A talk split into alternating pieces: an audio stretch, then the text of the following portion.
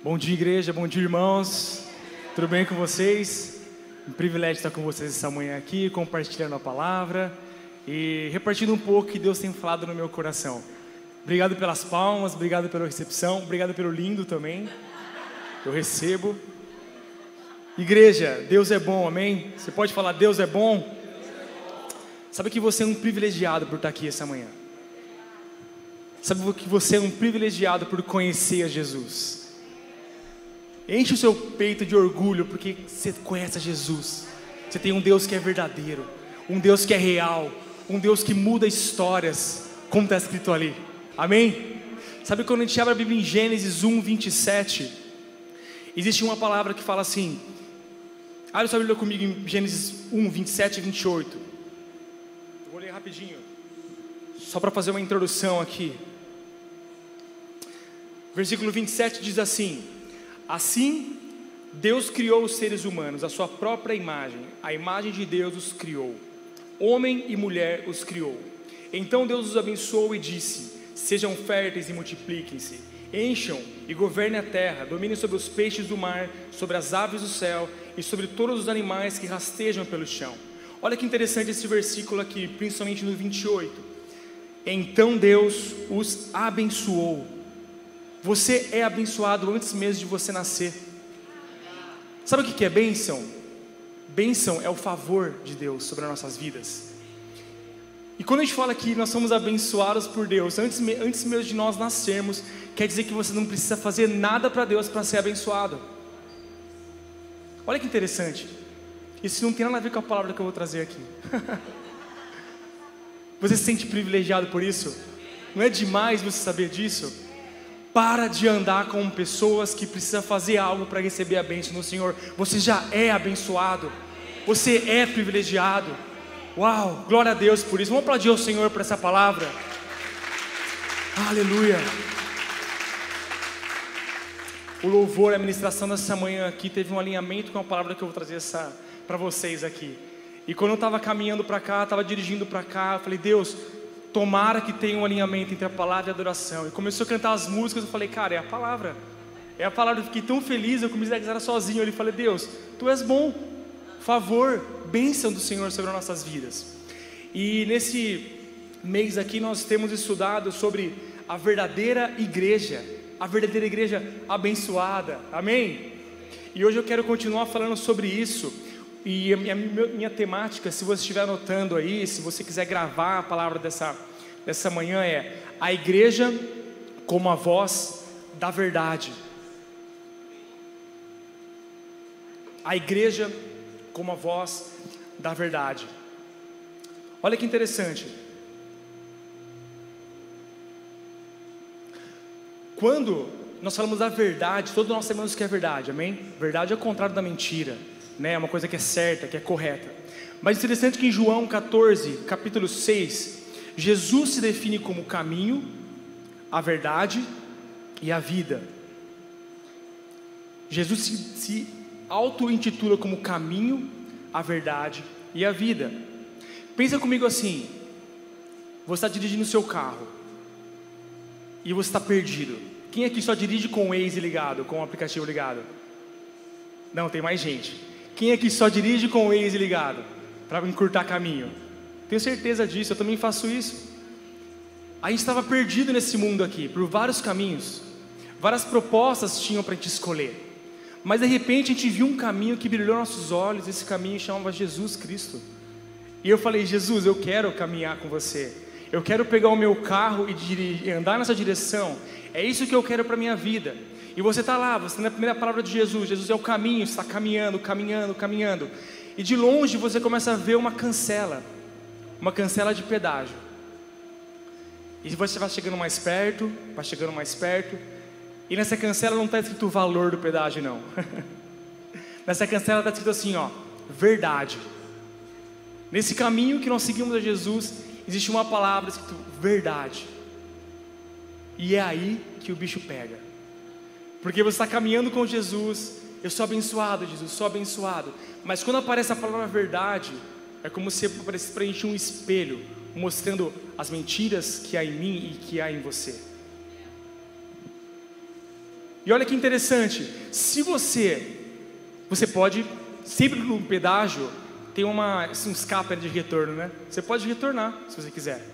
Mas se você quiser conhecer Jesus, que é o caminho, a verdade, e alcançar essa vida plena que Deus tem para nós, nós precisamos passar por essa cancela da verdade. E a verdade nos confronta. A verdade mostra para mim e para você quem verdadeiramente nós somos. Quem é que gosta de ouvir verdades? Quando alguém vem para você e começa a falar as verdades, quem você é? Porque tem gente que fala muito verdade, né? Eu conheço pessoas, até a, a pastora Mariana é assim, a Mariana não segura muito para falar as coisas. Ela está sentindo, ela fala. Alguém cortou a filha dela, ela já, ô amigão, vai para trás. A Mari é assim. Agora, quando alguém fala as verdades, aponta a verdade na sua cara, meu amigo, aí você vai se conhecer plenamente. E quando a esposa começa a falar do marido, começa a falar as verdades para o marido, porque você faz isso, você é assim. Se tem alguém que te conhece, é sua esposa, para os casados aqui. E dificilmente o marido fala assim: realmente, você tem razão, minha amada. Ore por mim, preciso ser transformado. Eu não sei se você é que nem eu, mas eu. O que, que você está falando, Mariana? Eu não sou assim, não. Agora, eu estou falando uma esposa. Imagina quando você passa por essa cancela da verdade, que é o próprio Jesus, perfeito, referência, revelação do que é perfeito. Nós nos sentimos um nada. Um nada. Existe uma palavra, uma, uma frase de Charles Spurgeon que diz assim: que o Evangelho é como um mendigo falando para outro mendigo onde encontrar o pão. Nós somos dependentes, totalmente dependentes de Cristo. Não pense porque eu estou aqui em cima hoje pregando, sou diferente de você. Não pense que as minhas lutas são diferentes do que as tuas.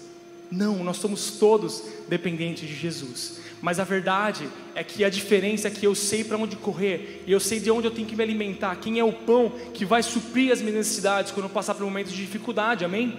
É isso que você tem, é essa verdade que é Jesus Cristo na nossa vida. Aleluia, Jesus. Quando nós ouvimos essa verdade diante de Jesus, e nós estamos expostos a mudar é gerado no nosso coração um arrependimento. Quando você começa a estudar as histórias dos avivamentos, quantos gostam das histórias dos grandes avivamentos? Todos os avivamentos começam por pessoas que se arrependem, porque elas reconhecem quem é a nação. Todos.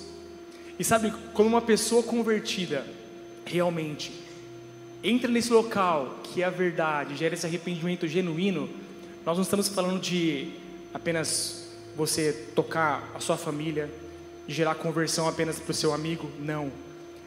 Quando você vê a história do avivamento, quando há um arrependimento genuíno nas nossas vidas, milhares de pessoas são tocadas, gerações são tocadas, e eu quero isso para a minha vida.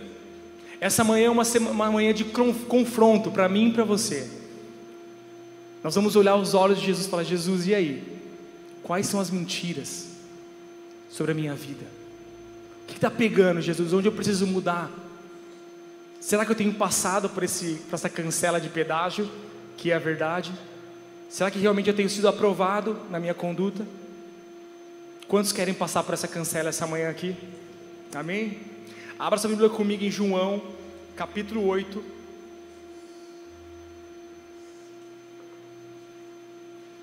Versículo de 31 a 36.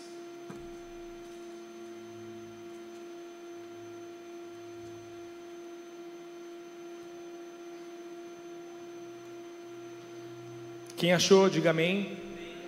Eu sempre quis falar isso.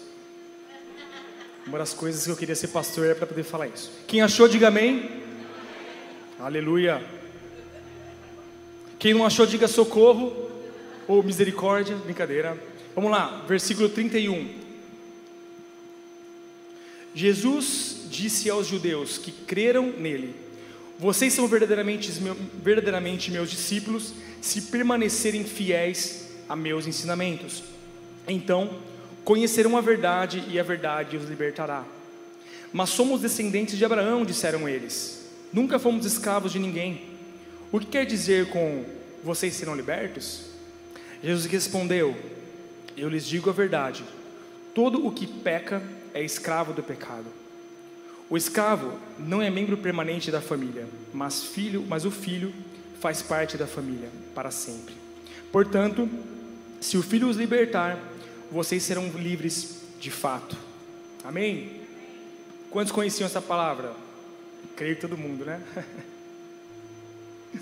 Olha quando Jesus começa a falar com os judeus aqui. Ele fala assim: Jesus disse aos judeus que creram nele. Esses judeus estavam seguindo Jesus, estavam caminhando com Jesus. E Jesus fala assim: Vocês são verdadeiramente meus discípulos se permanecerem fiéis a meus ensinamentos. Então conhecerão a verdade e a verdade os libertará. O primeiro ponto que nós temos que é, marcar e ressaltar nesse lugar aqui é que pode ser que a gente está tá caminhando com Jesus, nós cremos em Jesus, nós sabemos quem Ele é, mas nós não conhecemos a verdade e nós não somos libertos. Pode ser que a gente está nesse caminho, como eu falei, como eu ilustrei, e a gente não passou pelo crivo da verdade. E olha que interessante. Os judeus, quando ouviram isso, eles falaram assim: Mas Jesus, nós somos descendentes de Abraão, nunca fomos escravos de ninguém. O que quer dizer com vocês serão libertos? Para contextualizar, os judeus, eles creem que eles são descendentes diretos de Abraão. E por serem descendentes diretos de Abraão, eles estão salvos. Então Jesus estava falando para eles assim: olha, vocês ainda não são livres. Vocês são escravos ainda do pecado. Ele fala, Jesus, mas como assim, Jesus? Eu não sou escravo de ninguém, eu sou descendente de Abraão. Como que o povo judeu nunca foi escravo de ninguém? Nós sabemos que o, o povo, os, os, hebreus, os judeus, foram escravos no Egito, no Egito, foram exilados pela Babilônia. E naquele tempo que eles estavam vivendo ali, eles estavam sendo, é, vivendo debaixo do domínio do, do Império Romano. E esse cara teve a pachorra de falar: Jesus, eu nunca fui, nunca fui escravo de ninguém. Olha que interessante a gente pensar, muitas vezes essa palavra vem confrontar nós, porque a gente acha, eu posso falar assim: olha, você precisa se libertar do seu pecado. Aí você vira para mim e fala assim: mas pastor, como assim? Eu sou crente há 10 anos já, fui batizado, aleluia, eu falo em línguas. Como está falando que eu sou escravo? Sim, nós podemos ser escravos do pecado ainda mas a libertação, a liberdade que nós podemos encontrar em Jesus essa manhã. Essa manhã, porque nós estamos passando pela verdade, nós estamos olhando para Jesus, e você quer isso para a sua vida? Aleluia!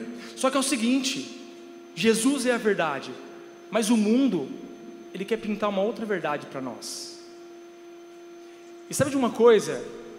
O que tem ditado as regras, e muitas vezes o nosso coração e a nossa maneira de pensar, se chama algoritmo. Fala comigo, algoritmo. Quem sabe o que é algoritmo? Algoritmo é um robozinho programado que ele lança para você tudo que você gosta e tudo que ele quer lançar para você.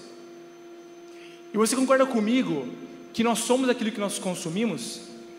Cadê a nutricionista? Tem alguma nutricionista aqui? Nós somos a Márcia. Nós somos aquilo que nós consumimos. E muitas vezes nós estamos ali nas redes sociais, e há uma enxurrada de informação para nossa mente. Agora, se imagina comigo, se você recebe todo dia o mesmo conteúdo, a mesma informação, pode ser que você está sendo doutrinado para um caminho que não é a verdade. E esse é o problema da geração de hoje. Eu não sei o que você tem sido bombardeado, mas nós não podemos colocar como espelho a referência aquilo que nós vemos no nosso celular hoje. É o mal desse século. É o mal desse século. Nós precisamos olhar para quem? Quem é a verdade para nós? É um, influenciador do Instagram? Opa, desculpa, o Instagram está gravando. Da rede social? É um influenciador? Não, é Jesus. A igreja precisa olhar para Jesus e falar: Jesus, eu quero ser como você é, eu quero seguir os seus ensinamentos, eu quero ser seu discípulo verdadeiro, e assim eu vou ser liberto. Você quer isso para a sua vida? Cuidado, irmãos, Cuidado. Há um laço sendo, sendo jogadas sobre nossas vidas, sobre a nossa juventude. E é tão ruim ver uma pessoa que é escravizada pela doutrinação do algoritmo, das mídias, daquilo que tem sido bombardeado nessa geração. A liberdade para nós essa manhã, em nome de Jesus, em nome de Jesus. Aleluia, Jesus. Aleluia. Glória a Deus. Glória a Deus, Jesus. Eu me empolguei aqui, vocês perceberam, né? eu fugi do script e eu vou continuar assim. É... Quando nós estamos verdadeiramente libertos, sabe o que, que acontece? Quando realmente você é liberto, quando você vê alguém que é escravizado, o Espírito Santo gera uma compaixão no nosso coração tão grande que nós não conseguimos viver nossa vida vendo outra pessoa escravizada. E quando, fala, quando eu falo que a verdade precisa ser a voz da igreja, é porque a igreja precisa olhar para as pessoas que estão sendo escravizadas e falar: olha, eu tenho pão aqui, eu vivo a verdade, você está enganado. Nós somos a luz, nós somos o sal da terra, porque nós temos a verdade, a verdade que é Jesus Cristo na nossa vida. As pessoas precisam ver, a gente não pode olhar para as pessoas e falar assim, cara, tudo bem com a vida que está levando, tudo bem, precisa doer no nosso coração, precisa gerar uma dor santa em nós, uma compaixão pelos perdidos, uma compaixão pelas pessoas que são escravizadas ainda pelo pecado. E falar o seguinte, que nem a palavra que eu falei, nós somos mendigos, nós estamos correndo para isso. Eu tenho a resposta que você precisa. Você não precisa dançar uma trend na, na, na rede social para ser abençoado, para ser reconhecido, não. Você precisa de Jesus na sua vida. Você pode dar um amém mais forte. É isso, gente. É isso. É Jesus. Eu vou dar um testemunho para vocês aqui essa manhã. Faz uns três, quatro meses já que toda terça-feira eu participo de um grupo. Eu vou até uma clínica de reabilitação chamada Clínica Jerezim, fica em Sumaré. E nós vamos lá é, falar com pessoas que estão querendo ser libertas das drogas, pessoas que estão querendo ser libertas da bebida. E eu falo com propriedade. Quando você olha para os olhos de pessoas que foram tão escravizadas pelo pecado e chegaram ao fundo do poço, gera uma compaixão tão grande na nossa vida que a gente fala assim, cara, você precisa de Jesus. Você precisa de Jesus, só Jesus na sua causa. Existe uma, um provérbio, um provérbio persa, que diz assim, e tem, Deus fala muito no meu coração a respeito desse provérbio. Ele diz assim: Eu reclamava por não ter sapatos, até conhecer alguém que não tinha os pés. Eu vejo pessoas sem pés ali. Homens que viveram 20 anos na cadeia estão buscando se reabilitar. E sabe o que é o mais triste? Talvez eles não consigam. O vício é tão forte que eles podem ficar lá três, quatro, cinco, seis meses. E na primeira semana fora daquele lugar, eles podem cair de novo. Existe uma estatística que apenas 10% das pessoas que buscam ser libertadas de um vício conseguem realmente ser libertas. E muitas vezes nós temos uma vida tão boa, nós somos tão abençoados, como eu falei aqui, e nós esquecemos de olhar para as pessoas que estão sendo escravizadas, estão caminhando para a morte. A igreja como a voz da verdade, você tem isso sobre nós. A igreja viva tem isso sobre nós, sobre a nossa, nossa igreja. Sabe, quando chegar alguém aqui que nos visita é, é, na igreja, nós precisamos olhar para ela e falar assim: será que esse cara precisa de um abraço? Será que esse cara precisa ser, ser amado aqui? Será que ele precisa ser discipulado? Será? precisa queimar no nosso coração. Jesus, me dê almas, me dê vida, Jesus, porque eu reconheci, as correntes foram quebradas da minha vida. Eu tenho a verdade, eu caminho na verdade há muitos anos, Jesus. Eu não posso olhar pessoas se matando, pessoas é, se entregando aos pecados, às concupiscências da carne. Eu não posso, Jesus, aceitar isso como maneira normal. Agora, o que eu vejo muitas vezes é a igreja querendo seguir os conceitos do mundo você já percebeu que muitas igrejas começam a trazer as coisas do mundo para cá? Quando nós lemos a história de Jesus, quem seguia Jesus? Jesus seguia a multidão, ele ia atrás da multidão, Ou era a multidão que seguia Jesus? E aí, Jesus está com a gente? As pessoas estão sendo estão querendo caminhar com você, a multidão está seguindo. A multidão precisa ver a igreja viva como referência. Falar, Jesus, é para lá que eu vou, é para lá que eu vou. Você concorda comigo? As pessoas vão ver para você, vão olhar para sua família, falar assim, cara, eu quero ser igual você, eu quero ser igual o Alisson, eu quero ser igual a Renata, eu quero ser igual o pastor Renato, eu quero ser igual a Thaís. Thaís, o que você tem, Thaís? Olha, eu tenho a verdade, simplesmente a verdade. Você quer saber mesmo? Mas a verdade não é fácil. eu quero dar mais um exemplo para você ainda. De um cara que foi impactado pela verdade. Quem conhece o apóstolo Paulo? Um dia esse homem estava caminhando para Damasco, com a convicção que ele estava seguindo as leis de Deus e estava fazendo o que era certo. Ele pegou a mesma estrada que a gente no começo, que nem eu falei. Só que no meio daquele caminho existia uma cancela. E aquela cancela estava escrito verdade. Ele teve um encontro tão grande com a verdade que é Jesus, que aquele cara foi extremamente impactado pelo amor de Jesus sobre a vida dele. E aí deu no que deu. O apóstolo Paulo é conhecido como um dos maiores pregadores do Evangelho, um dos maiores pregadores do cristianismo, porque ele teve um encontro com a verdade. Esse mesmo cara escreveu 13 epístolas, 13 livros da Bíblia. E nós conhecemos toda a história dele. Alguém que passou pela cancela da verdade e foi transformado. Amém? Quantos querem passar por essa verdade essa manhã aqui? Olha, fala amém com mais convicção. essa verdade não vem para nos julgar. Nós apenas tiramos aquele, aquilo que nos escraviza e falamos: Jesus, eu não posso sozinho eu preciso de você.